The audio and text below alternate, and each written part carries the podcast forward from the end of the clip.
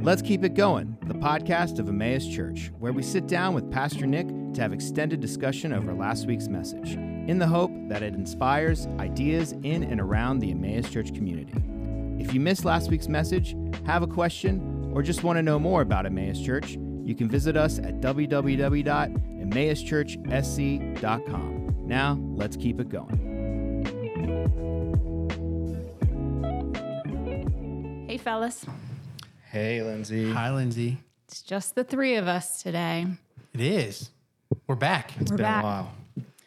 The originals. I wonder if we'll be rusty. How was the week off?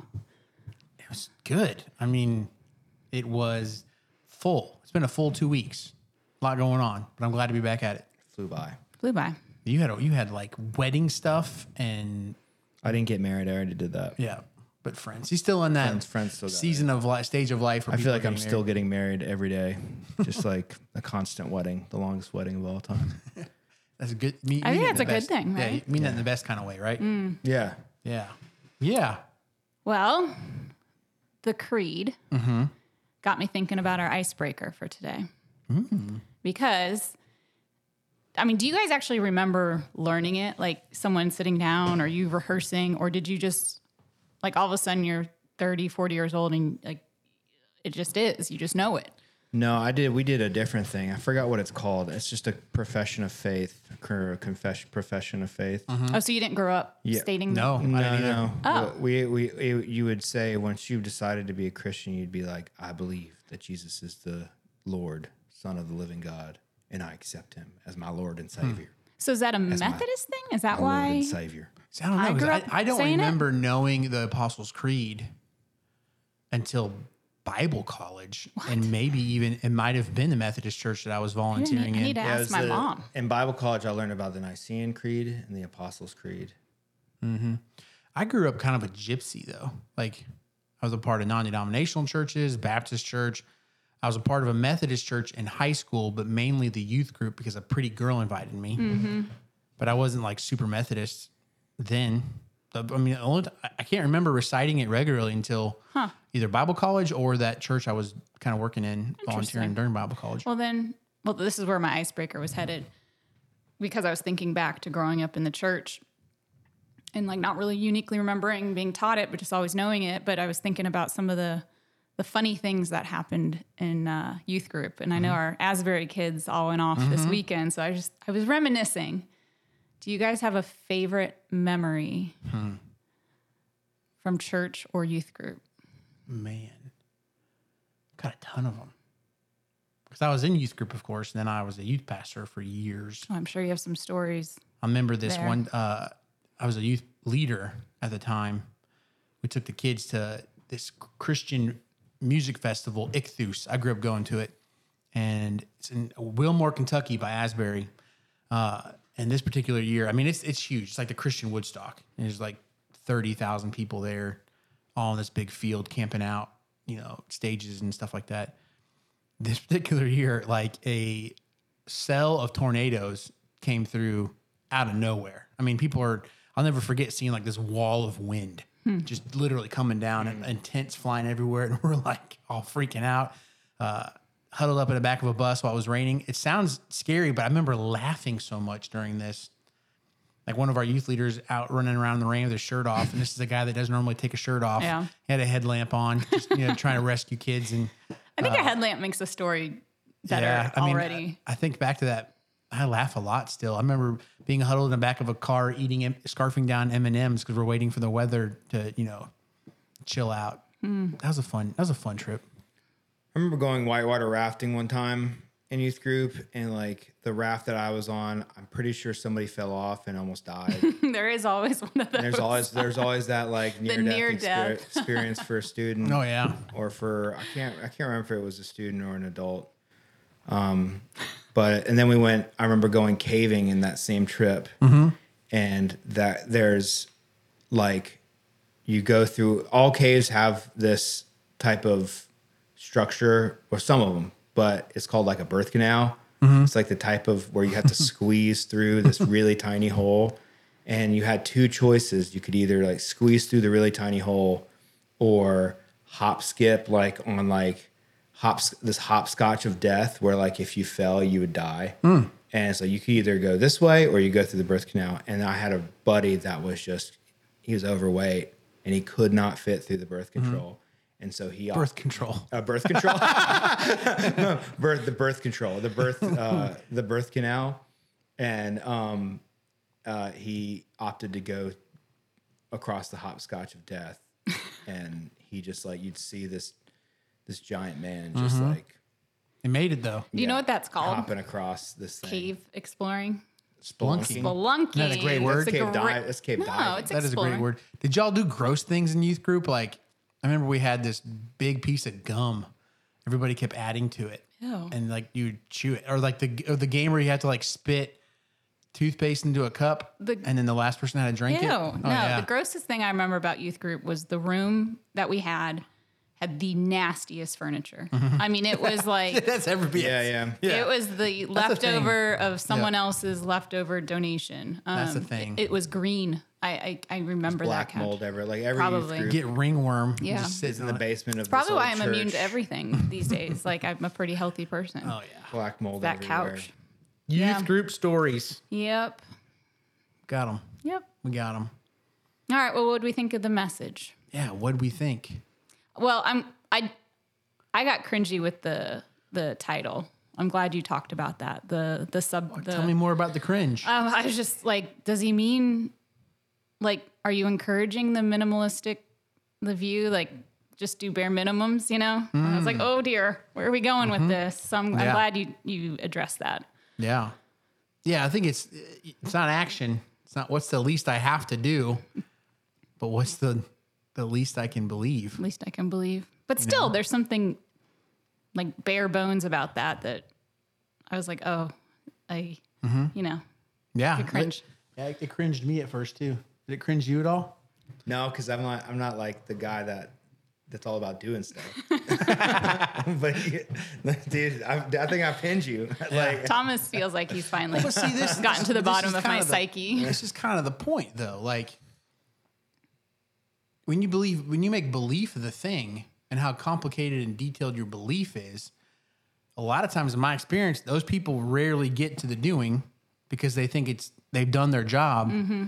And, and just professing these sort of beliefs reminds me of this parable Jesus tells about like two brothers you know, one says to the dad, "Yeah, I'll get." he- He's leaving, and he leaves these assignments. He's like, "Yep, I'll get right to it. I'm gonna do all of it for you," you know.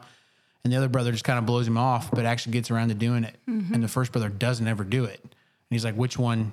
Which one did right in, in the father's eyes? Yeah. Not the one who just said all the right things. Well, You know what I mean? It's interesting you said that because I don't know if this was intentional or if you even realized you did it. But when you started the sermon, you said the creed being a profession of faith. Mm-hmm. And then later, when you were talking about um, credos, and, you know, meaning, you know, the heart involved in that, mm-hmm. you said confession. Mm-hmm. And so then I was kind of thinking of the difference between profession and confession. And confession brings the heart into it. Like that, Yeah. that's profession Yeah. just involves your, your mouth and, Yeah. and, and saying it. Mm-hmm. Well, we think of confession as just admitting your sin. No, I don't. Yeah. Well, it's not. I mean, the word liter- in the Greek literally means to say the same thing. So it's to bring alignment. Yeah. You know what I mean? yeah. Like, Like, did you realize you did that? Yeah, I mean they're kind of synonyms. I don't- I bit my tongue right there. They're kind of synonyms though. But I don't think they are. and confession. That's like, what's the difference between a professor and a confessor? What? Is there a confessor? A confessor? This is this could be interesting. Are are they are they audience? Are they kind of synonyms? I mean, I don't. Send us your questions. Send to us your profess answers. your faith is different than to confess your faith. I don't know. I feel like confess takes it a step further. Hmm. Okay. How? Because if you profess it, it's it's just a statement. Mm-hmm. But confessing it, I feel When you say I confess, do you say I confess my love or do you say I profess my love? So I don't like know if I've profess think- my love is I- like Tom Cruise. I love this woman, and instead like jumping on the couch, and then confess is like I have to admit something to you. Like it's more intimate. It's more. Yeah. It's, Let me do a it's more Google emotional. I search. feel like. Can I Google? I think we're they're recording? pretty. They're there. There's of course going to be some nuanced difference between the two up. words. We're looking at But. I think they they live in the same look it up. neighborhood. I Can you would pull that up. I would say they're neighbors. Those words are neighbors. All right, we'll have to do a deep dive on. Okay, yeah, there you go. Give us your feedback, audience. What's the difference between professing something and confessing it? Mm-hmm. And is that difference significant? Hmm. So you got hung up on that. What else? What are you What are you still thinking about? What are you Well, chewing on, as we I, like to um, say? Well, now I wonder. So when I stand and say the creed, Mm-hmm. when we do it now, you know, like I feel there's something unifying about it because I would say most people who grew up in the church don't need to use the screen anymore. We know Mm-hmm. it, and there's something unifying in the history of all that.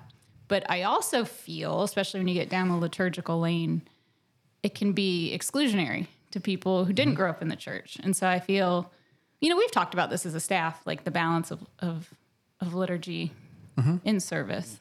So I'm hopeful, like after this series, is what Yeah. I'm looking forward to the most, that everyone can now Sure. kind of bring in Yeah. their understanding and it unifies probably in a different sense than I ever Yeah. thought before. I did not feel alienated or excluded because remember I came onto it late. Yeah. uh, it was gr- so grounding for me. It was like uh, I grew up in a lot of that non-denominational worship, contemporary worship band, which the the relational quality of that was really cool and beautiful. You know that I could feel like I, you know, personal relationship with God, and mm-hmm. it was very warm. You know, but it also felt kind of like uh, it wasn't solid either. Like there was it is missing some like some stability, you know, and something about the creed connecting us to not just a new music trend in worship, you know, but connecting us to something that's been there for 2000 years. That was really neat for me. Was mm-hmm. like, Yeah. huh, like this isn't just about us and and cuz the contemporary worship, you know, kind of thing was all about you and your style of worship. About me and my style. This was like bigger than me. The creed is like this is what people who have identified as Jesus followers have professed for a very long time. It's not just about you. You know, it's Yeah. not about you and your preference. It's about something that's endured preference. When contemporary worship has gone out of style, the creed will still be there. Does that make mm-hmm. sense? I took the sentence, "What's the least I can believe and still be a Christian?" I took that and and really broke it down and really thought about literally like what's the least like what's what's the core of what it means to be a Jesus follower, what it means to be a Christian, and like the idea of needing help Mm-hmm. came up. Like the difference between a Christian and a non-Christian could be like one admits that they need help, like the idea of needing a savior. Um, I think there's a lot of Christians that say that they're a Christian and aren't really Christian. Mm-hmm. They pretend they're they're a Christian because they like this idea is like like Jesus is my help. I don't mm-hmm. need any like they don't even like I feel like people in the recovery community are like steps ahead of a lot of Christians out here because their first step is admitting that they need help. Mm-hmm. And like just in general like I think that that's a really like visceral feeling.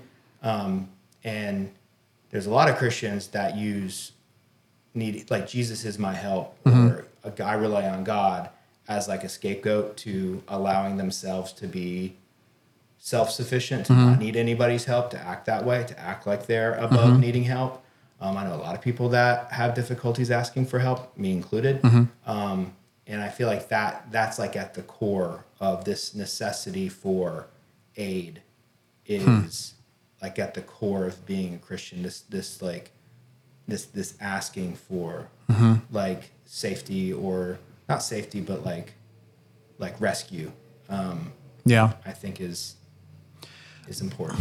I've just I've seen this has been my experience, seminary, Bible college, in that kind of world, that people can get so fixated on extra details, you know, and they end up building an entire theology around an extra. So like there are things that I think are essential to the faith, which I think the creed does a good job of mm-hmm. expressing some of it.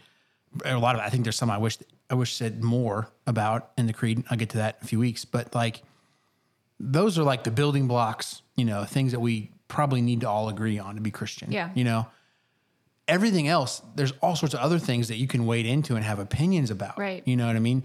But they shouldn't be the thing you build your whole theology around. And I've seen branches of Christianity that will do that. They'll take a they'll take what I think is sort of a detail or an extra, and they'll build an entire uh, way of uh, practicing their faith around it. For instance, like for instance, people that sometimes are in the extreme parts of the Reformed tradition, Calvinist. Not sure if you're familiar with that. You know, it's uh, they take a particular belief about God's sovereignty. So God's sovereignty is how does God work in the world? You know, and there's kind of this long conversation around f- the difference between free will and God's sovereignty. Like, does how does God cause everything to happen? How much does God cause to happen? How how you know involved is God in all of this? Well, the most extreme sides of Reformed theology will take this very extreme understanding of God's sovereignty and that nothing happens in the world apart from God's direct will. Mm-hmm. And they build an entire theology around. They understand the cross through that lens. They understand, and I'll be honest with you, sometimes it lands in places that that end up looking nothing like Jesus. Mm-hmm. Like they have a thing called double predestination, which means that God not only predestines who goes to heaven, but who also burns in hell before a person's born. They have no say in it whatsoever. Uh, your child, you could love your child, but that baby might be predestined for hell, and there's nothing you can do about it. I'm like, what? Like, how do you? Or they look at horrible things that happen in the world, human trafficking or whatever, and they say that is the perfect to do it. that is the perfect will of God. And I'm like, that looks nothing like Jesus. Yeah. So that's an example of taking an extra. Where do you think the disconnect comes from? Like, wh- how do how do people get down that path? And and Wow, we could spend forever on this. like, I think what happens for that that particular, what I would call a mutation, actually comes from taking a worldly understanding of power Now and control and projecting that onto God. Mm-hmm. Instead of allowing the revelation of Jesus to totally redefine how we think about power and control. yeah, yeah. That's I was gonna say a human power dynamic is really ask anybody off the street secular worldview. What's what is how do you know when somebody has power and they're they're in control? What do they look like? They're calling the shots. Mm-hmm. They everything happens because they make it happen. Like they have they have say that complete say so over everything. That's how we tend to think of power. Mm-hmm. You know the guy at the top the but you look at the gospels and jesus completely undercuts and undermines that way of thinking about power you know um, and so i think it's an example of projecting our own kind of nat- like natural secular way of thinking about Yeah. something onto God instead of allowing God to sort of disrupt and dismantle it. You know, I feel like that's why the church nowadays, like the evangelical church, looks so much like the the the the temple. The the um, I always forget the word. I need you to help me. Who are the people? The church leader or the Pharisees, Phar- Sadducees. Pharisees and Sadducees, like they like that idea of of being so strict to law and what they think they believe and what they think they know about uh, the scriptures, the text, and and what it means to be Jewish in that time. Like they, ju- it looks so much like what maybe maybe different things, but the action is still the same because we've not gotten over uh, ourselves mm-hmm. and this idea of power. We've not because Jesus that that idea of power is flipped, the upside downness of mm-hmm. Jesus, but we still can't help ourselves to mm-hmm. enact these ideas of power because that's I feel like that's it's it's it's per- it constantly perpetuates itself. Mm-hmm. Um, yeah. yeah. well, yeah. And what you're saying is the the creed should bring us our checks and balance. Then mm-hmm. Yeah, or at least at least the, again, I have no problem with waiting in. I have I have lots of opinions about extras and details that have mm-hmm. become quite meaningful to me. Sure. I just don't want to build my whole theology around a detail. You know what I mean? Or an extra. Like I don't want to build a whole theology around a very specific understanding of God's sovereignty. Instead, I want to build a thought theology around, hey, God's at work in the world in ways that I don't always think, you know, I understand completely, but I'm going to, I'm going, the part that I'm going to affirm and build my whole life, build my life around is the fact that God's involved.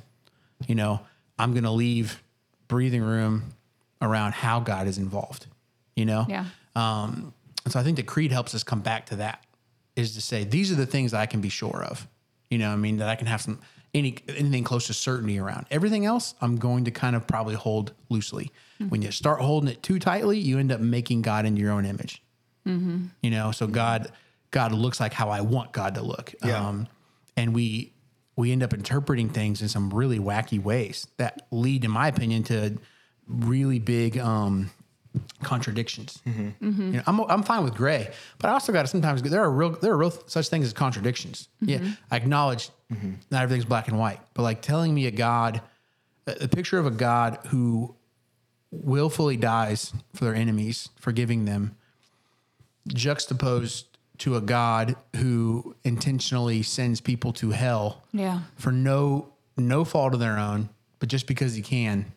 Those look like two very different understandings of God. Yeah, Do you see what I'm saying? Mm-hmm. So I think we do that for with everything. The idea of like we care too much about the how over the what. I guess like we attribute like we project that onto politics as well. Like we start caring more about like I feel like if if it's if the if it's a bi if we're talking about it as a binary, like both sides believe that like this issue is an issue and it should be fixed.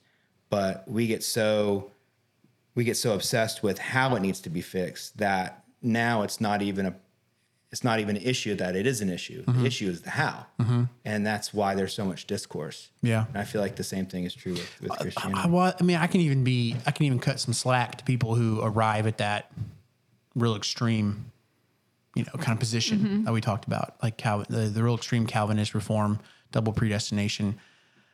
I think what's actually drives stuff like that is this desire for explanations. Like mm-hmm. you look in the world and you see all these bad things happening, but you also believe in a good God. So how do you how do you hold all that together? Yeah. How do you you know explain that? How do you explain these things? And I think one of the one of the ways to explain it is God's in control, God's good, and God if that happened, God caused it, and it's good still. You know, mm-hmm. but I think we have to understand that at the heart, faith is not an explanation. It's what we call we talk about it's a confession. Mm-hmm. Like when it comes to the issue of suffering in the world, what our faith offers us is not a great explanation. I think I think the Christian faith offers a better explanation than most worldviews, but in the end, it's more of a confession. Mm-hmm. Is that, that God's with us in it. Like it's a thing that I'm going to trust. It's not an explanation about why it happened, you know, or how to avoid it or whatever it is. It's more of a confession that I choose to trust that I'm Yeah. not alone in it. Does that make sense? Yeah. That's what I mean by it's more of a heart thing than a head thing. Right. And so I think sometimes we get off on these wacky, down these wacky rabbit trails when we stop looking for just a resource from our faith to help us in the midst of it, and we want to explain it. Mm. You know, yeah. we live in our heads more than our hearts. It's like mm-hmm. it's more about what was it? What'd you say? Hmm? What'd you say? More in our heads than our hearts. Yeah, when we, when we get fixated on explanations, we're living in our heads more than our hearts. You know, it's like because here's the thing: take the, take the issue of suffering. You know, is an explanation really going to help a parent who just lost their child? You know, I mean, this is a recurrent theme of what we talked about in the James. Was it James mm-hmm. series Oh, yeah, about sure talked about and things like that? Mm-hmm. Yeah. Yeah. I mean, an explanation for why God didn't answer your prayers, and that, is that really going to help? Anyway, you know, uh, I think the reason's way more complicated than we can even get our heads around. I think what what what often helps people though is this sense of you're, you're going to find strength welling up within you to walk this out mm-hmm. that you aren't going to be able to explain. You know, that's th- that's what faith offers you, mm. not a crystal. Here's why all of this happened, Yeah. and this is wh- mm-hmm. how. No, it's hey, when you need it, strength's going to be there. Mm-hmm. That you you will find the strength you need to endure this, not the clarity to explain it all the mm. time. You know, mm-hmm. and I, I think that's what I'm I'm trying to get at is when we say that faith is more of a heart thing than a head thing. That does not mean we just shut our brains off. I can't stand that either. You know, there are people who read the Bible and they see contradictions, and it's like, well, you know, I don't want I don't want to go to them and be like, turn your brain off and just trust your heart. Like, no, there's let's let's wade into this, you know, and and use our brains. But in the end, you're you're always going to have a gap. You know, you're always going to have a gap between where you are and what you want to know. Does that make sense? Like mm. when it comes to, to putting my to following Jesus, I think there are good logical reasons to believe that he was a real person, performed miracles, died, and actually came back from the dead. I think there are rational, logical, but at the same time, that they don't answer it fully. They're gonna leave me going, well, maybe. You know, like mm-hmm. there's always a gap that you- you can only get across with faith. Where I, get, I find you know what I'm gonna choose to trust it. Mm-hmm. You know, your mind will get you get you mostly there, or can get you at least halfway there, but then the rest of it is, I'm gonna choose to trust it. So there's an elephant in the room, and faith is not about how we get the elephant out of the room. It's admitting that there's an elephant in the room, and it needs to get out. I think I have to sit with that one for a little bit. Uh, me, yeah, me, Yeah. I think so. Yeah, I think there's so. an elephant in the room. Everybody. Because sometimes, because because sometimes faith is presented as like this is how you get the elephant in the room, but like you spend your whole life not admitting that there is an elephant in the room, and so you just you allow this this power dynamic of this person saying like I can help you without you even have to dealing with your issue, Mm-hmm. and that because this is how you deal with your issue, mm-hmm. but you never actually deal with mm-hmm. the issue. Yeah. you just Yep. you just allow this i'll just say the prayer you know and then there's there's still this elephant in the room you know Well, I came across this quote. I shared it with a friend of mine because it really spoke to me. I, ident- I, re- I identify and resonate with people who have doubt and skepticism, because I do too, you know. But I'm also coming to this place where it's like my faith anymore is not dependent on like logic and explanations anymore. Mm-hmm. It's much more experiential. Like I'm putting way more weight in experience. And I was taught growing going through Bible college, you don't, you know, mm-hmm. experience is like the caboose, you know, you got to put it in. But I'm like, for me, it feels like the only thing that doesn't get, it doesn't shake. Like I I have these moments, these encounters with God, or I think about who I am when I practice my faith and the mm-hmm. fruit it produces in my life. That's something I cannot deny. I am a better me, you know, when I practice my faith than when I don't. That is way more convincing than somebody trying to give me all these proofs and arguments to my questions. Right. Does that make sense?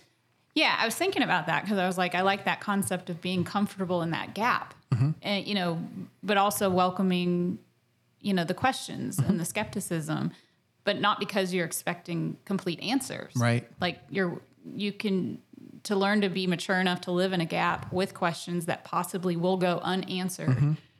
You know, that's Mm-hmm. Yeah. that would be the goal. Right. Well, think about the next, the first ten- tenet we're going to get into, or conviction we're going to get into with the creed. God the Father Almighty. I believe in God the Father Almighty, Maker of the heaven and earth. What are you affirming in that conviction? You're affirming that the world was not an accident; it was created on purpose and with intention by a God who is loving towards it. So, mm-hmm. like the God, you're not only are you believing that there's a God, but this God created things with intention and purpose, and is benevolent, mm-hmm. is is like on your side, wants good for you, right? I could spend all Sunday trying to argue people into here's why you should believe in God. Right. Mm-hmm. I think a more, which I, I think I will do some of that, but I think the more compelling question is, who are you when you trust this? Yeah. Imagine your life. You know, you can either go. If there's much more than two paths, but let's just take two for for now. There is no God, or everything's just a cosmic accident. There's no intention or purpose for our lives. Other We're just here, and we just got to survive. and just got to make it. You know, and nobody's there helping us, mm-hmm. right?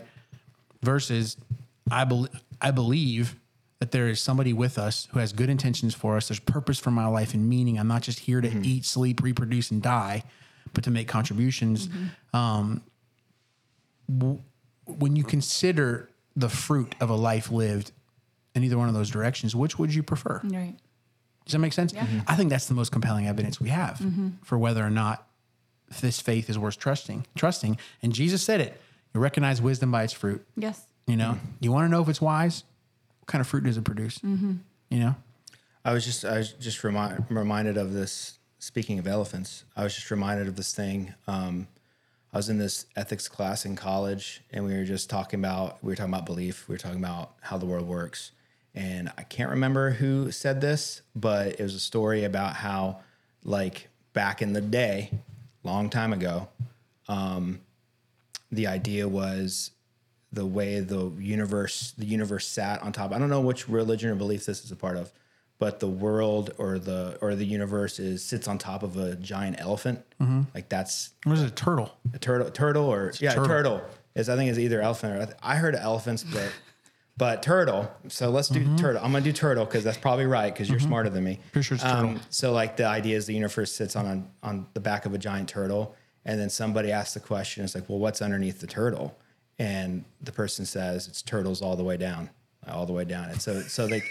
it's turtles all the way down. I heard I heard elephants, so it's elephants all the way down. But it's like this idea that like you're not gonna get to solid ground. Like belief is hmm. is constantly shaking. It's it's shaky ground all the way down. yeah, I mean, you you think about it when it comes to existence, which to me is the.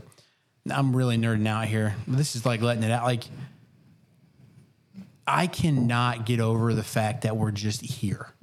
Like, I really can't. You've mentioned it a few Ah, I mean, I just sit there and I think about like, you know, even if you, I, I love the the the explanation of the Big Bang. You know, that everything was compacted in a tiny little particle that just. Where'd the particle come from? You know, where did it where did it come? Where what, what was there before? Whether you end up landing on God or not, it's still amazing to mm-hmm. consider the fact that we're here. You know, and mm-hmm. things exploded in such a way and at such a speed mm-hmm. that our particular planet landed where it did and cooled the way that it did. perfect- and now we're here to have a we've created microphones and we're having a that blows my stinking mind you know what i mean? But when it when it comes to explanation of origin why are we here? Why is there something rather than nothing? you, you, you're either left in believing in a infinite creation a creator or infinite stuff. Mm-hmm. That stuff has just kind of always been here. You know what i mean? That's how it's always been.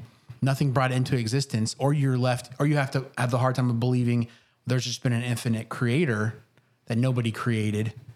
Both of those are really hard to get your mind mm-hmm. around but one seems more plausible to me than the other. Mm-hmm. Yeah. you know? You'd think if if the whole point was for you to go to this building where one guy can help you make sense out of nonsense, it would be more sensical for God to just save you your 10% of your income and and just make it make it make sense, you know, Right. like like why do like and that proves that it's not about making sense of any Mm. and it, making sense of it. Like not in the end i don't want to i don't want to act like there's no room for th- there's there's real gifts and reason and logic and thinking through things and and and even having questions and doubt and skepticism yes. But like it's still going to leave you it's not going to get you there the whole way. Mm-hmm. You're going to have to take a leap. You're Yeah. always going to have to take a leap. And for me the best i mean the best leap is who am i if i trust this? Mm-hmm. Mm. You know like who who will i be if i believe this and live this out you know? Yeah. that's what i got Well, I had a little sticking point I wanted to talk about. okay if if we're saying that the Apostles' Creed is the concise, you know, summarized convictions, building blocks, it, it it to me does not include action. Like prayer's not included. Uh, being good to people, uh, being kind, being good neighbors. Like so, how do you not consider that? A, a layer. I mean, I definitely think it would be an essential layer, but it's not included in your bare minimum conviction set there in the creed. Does that question make sense? Yes, but I I disagree. Um, this is a statement of convictions of what you believe about, you know, how things work, um, who God is, and I think there's a lot buried in them. I mean, you know, when you say you brought up the idea, it doesn't say to pray. Well, the first conviction is we believe in a personal God. You believe in a creator God who's Father. It's personal. That's relational. How do you interact with a relational God? You pray. Like that, is that is your.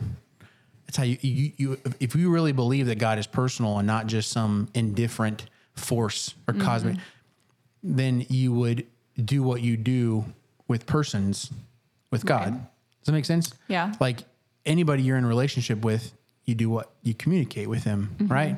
Prayer is essentially communication with God. So I think it implies if I believe that behind all of this is a God who uh, is personal and relational, which I think the firm, which I think the creed affirms. You know, Okay. it doesn't say I believe in uh, collective consciousness and the being, the ground of our being, and like very, it's very personal language in the creed. I believe in God the Father, maker of the heavens and the earth. Right. it implies relational person.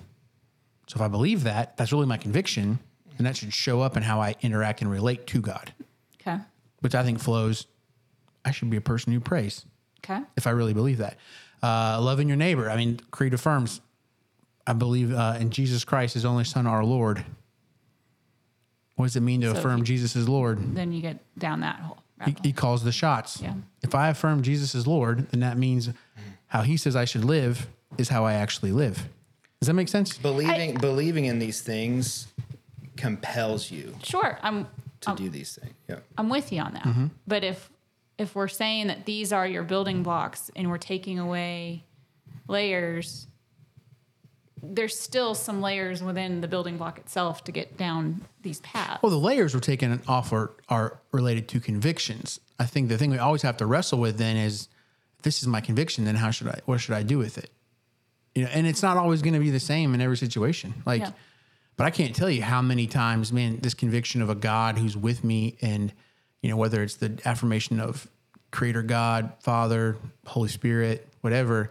Man, when we were planting the church, you know, it's like I had all this fear, practical fear of like, really, you know, uh, provision, all this kind of stuff. But there are several times I had to go, wait, wait, wait. What do you believe? What, what is your real conviction here?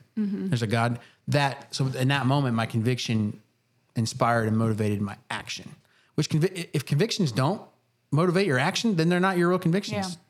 You know, and I think that that's what that, that's what I think could be helpful with this series for a lot of us is like we have professed convictions and we have real ones.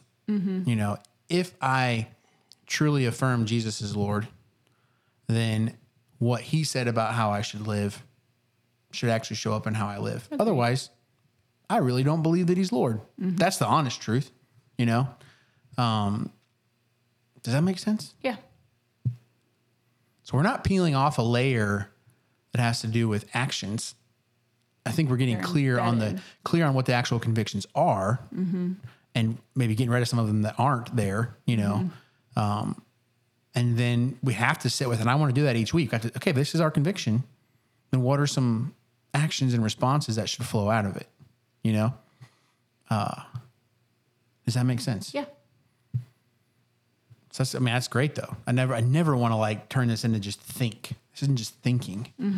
Convictions get in your bones. You know, convictions influence your your action, particularly when. That's why I like the word conviction because I think it it communicates that. What do you do, particularly when it's hard? What do you do, particularly when you don't want to or you're not sure? I think convictions really rise up then. Right. Does that make, does that make sense? I agree. Hmm. Trying to think about like actions as a actions as a conviction.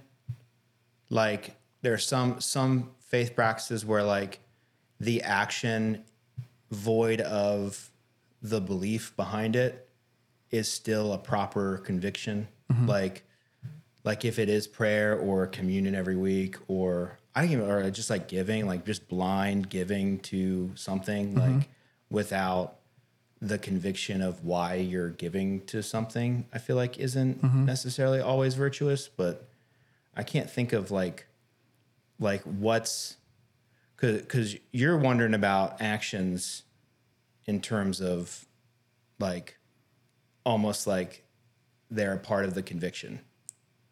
Right. So Like, like, I, if you asked me my list of personal convictions, I would have some action steps in that. right. Mm-hmm. Yeah, I think I think that's that that is more about I think actions are a part of convictions. I don't think it's a conviction unless it has action with it. Does that make sense? Yeah. Like I think that's No, the I agree that's the difference.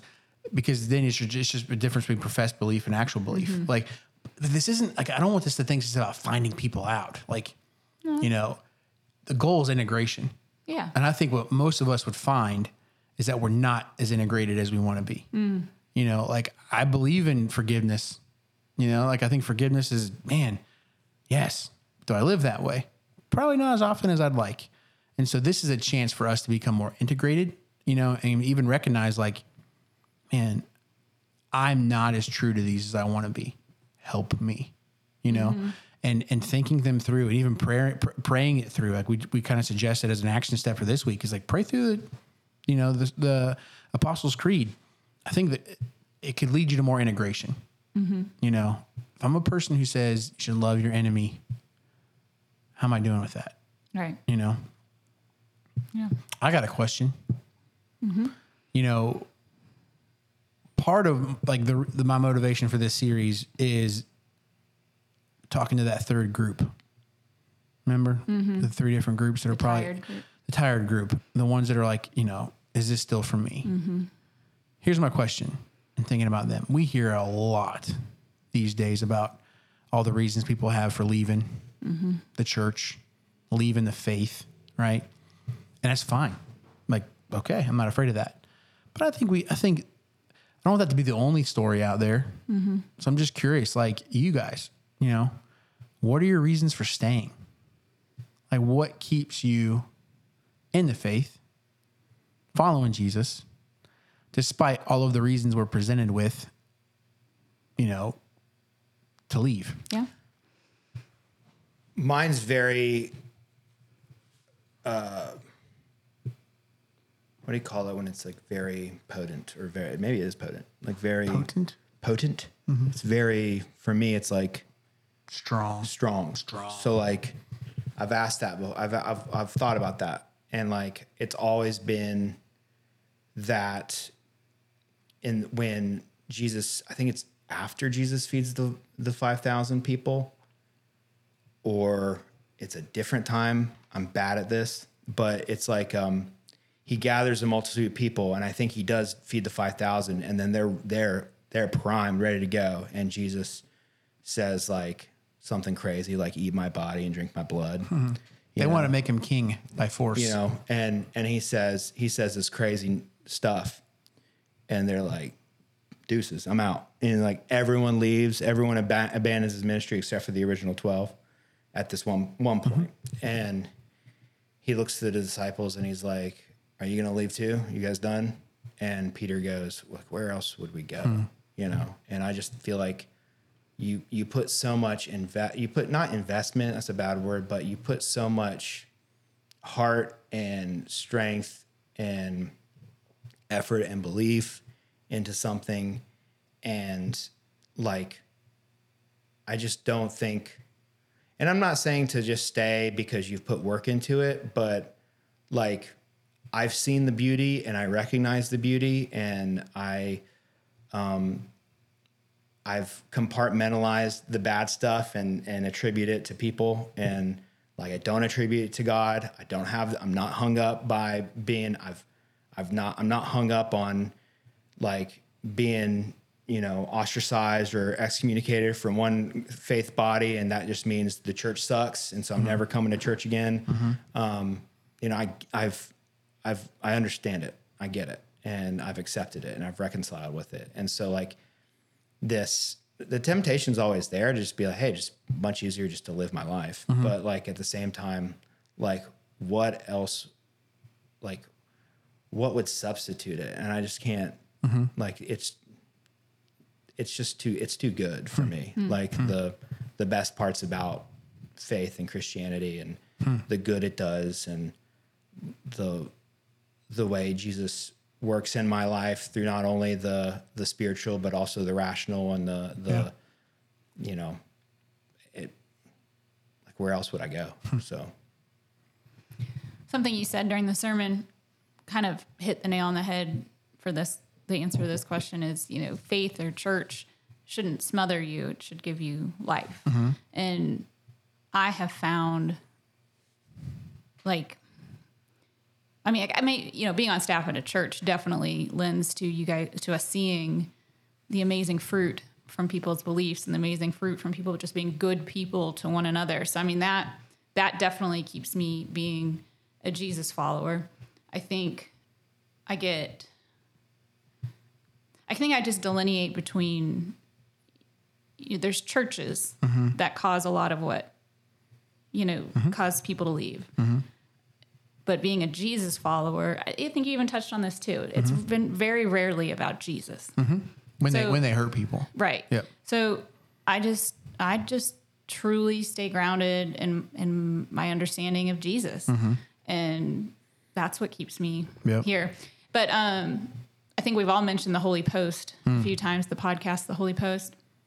Their next three or four weeks are interviews with people who, uh, and they're public figures, Mm-hmm. authors, singers, authors, writers, whatever, who have um, been ostracized because of taking a stand or contrary belief, and and so their interview question, the the tagline of the series is, "Why are you still a Christian?" So That could be good homework it is for good. people. Yeah. It is really good. Yeah. The first one was yesterday.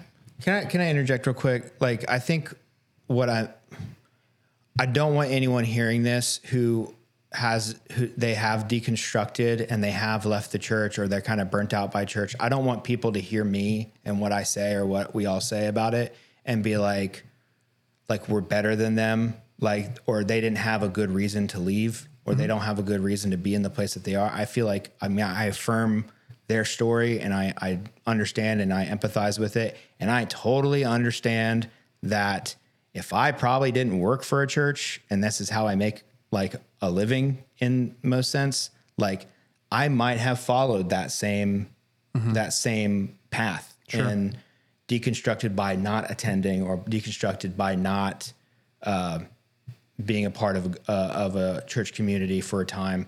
Um, I just I think I had since I work for a church, I had to do that work, that deconstruction work, while still going to church. and so I totally recognize that, and I totally acknowledge that. Um, I just wanted to be clear. I didn't want anyone to to hear what Yeah. we were saying and, and be like, "Oh, they're better than us" because they. Well, obviously, for whoever people, are, most people who are listening to this are trying, are stay, are stay, are engaged, connected somehow. They're not throwing it all out. But I think recognize we've all been there. I mean, I've been there. I mean, I'll be honest with you. planning the church, I wasn't sure. That's a weird thing. You know, you're planning a church and you're not really sure you believe in it anymore. Man, that was that was that was weird. Um, so we've been there. You know, I think you both have kind of spoke to it. I've got tons. I got lots of reasons now. Um, but it's like I don't, I don't, I have not found a more beautiful conception of God, humanity, and the hope for the world than I find in Jesus. I just haven't found it. You know, uh, and even to the point where I recognize the church has done a lot of awful things, and when we critique the church, we have to appeal to Christian ethics to do so. That's something there. You know, like I, I think we have such a, we, we have a hard time getting our heads around how radical the movement was and how much it changed things. Like think of things like humility and kindness were not virtues until the church made them virtues, until Jesus made them virtues, you know? And so even when we, when we critique the church, we have to appeal to Christian virtues to do so. And when the church gets it wrong, it's not because they're following Jesus, but they're they're kind of going just the normal secular way of the world, you know. Um, and so my fear for some of us who think, you know, if I leave, I'll get if I leave the church, I'll get away from all the bad. There's no bad out there in the world. That's where all the good people are. You know, mm-hmm. you get away from the church, what you often find is you still find ego and greed, and you find all of that stuff, but you don't find what you need to check all that. Mm-hmm. You know, uh, I think the other side of that's true too. I can't stand sometimes when Christians act like there's no good out there in the world. The only good's here in the church. That's not true. Mm-hmm. There are beautiful humans out there doing amazing things that look very much like Jesus who don't identify as don't profess, Christian, yeah. you know? But I think the opposite of that though is true too. I got people who think, man, if I just once I get out of the church and get away from all these people, then I'll get away from all the bad stuff. You know? No. I know I know friends who've kind of left and they're they're doing like they go to these um it's like atheist churches now Yeah. you know, and they they come back and they're like, "Well, I thought ego was bad in the church. It's even worse here. You know, it's ego and narcissism, and but you, then you don't have the ethic though there to say, hey, that's not that's wrong. You know, what I mean, that's not. There's a better way to do it. Like you don't have that there anymore. You know, so I just I don't. I I relate to what you said. Where else would I go? yeah. You know, like th- this vision that I find in our faith for God, us, each other, the world, man, it's worth giving my life to. Period. You know? because I feel like if just stopping it, it it would feel like muscle death. I've been super into watching House, like the show House, Oh, the doctor. the Doctor, and like there's so many different episodes where like there's th- like the muscle muscles die, Mm-hmm. you know, and you they just start decomposing, and you have to amputate. And like I feel like my faith or my belief system, if I just said I'm I'm pulling out of this whole Christian thing, there'd be a part of my psyche, part of my soul that it would be akin to muscle death, where like I would try to work it out on my own.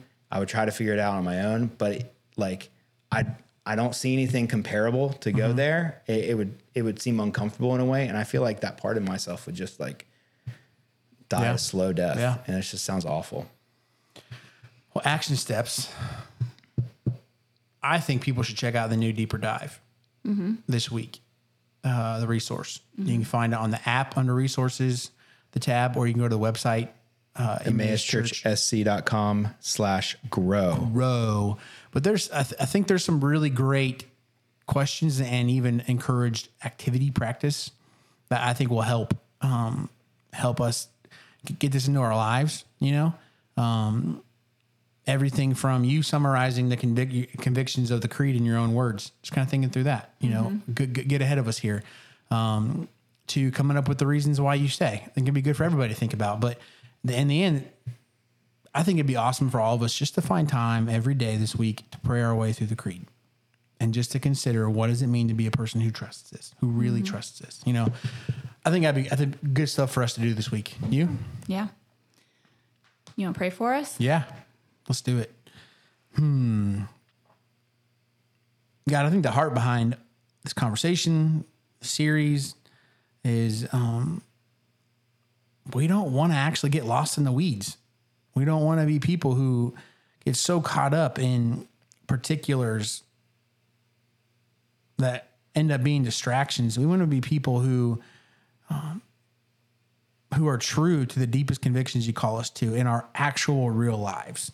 We want to be people who live, um, who live the creed, um, particularly when things are hard and we're not sure what to do. That we would our, our go to, our fallback would be to stop and think, what does it mean to be a Jesus follower? What does a Jesus follower do in these moments? That's that's what we really want, not to just answer all of our questions and have all of our doubts, you know, taken away, but to be people who who trust you um, and who live like they trust you. And so I just pray that you take this conversation in this series and use it to to shape us into those kind of people. We're going to trust you to do that. It's in Jesus' name we pray. Amen. Amen.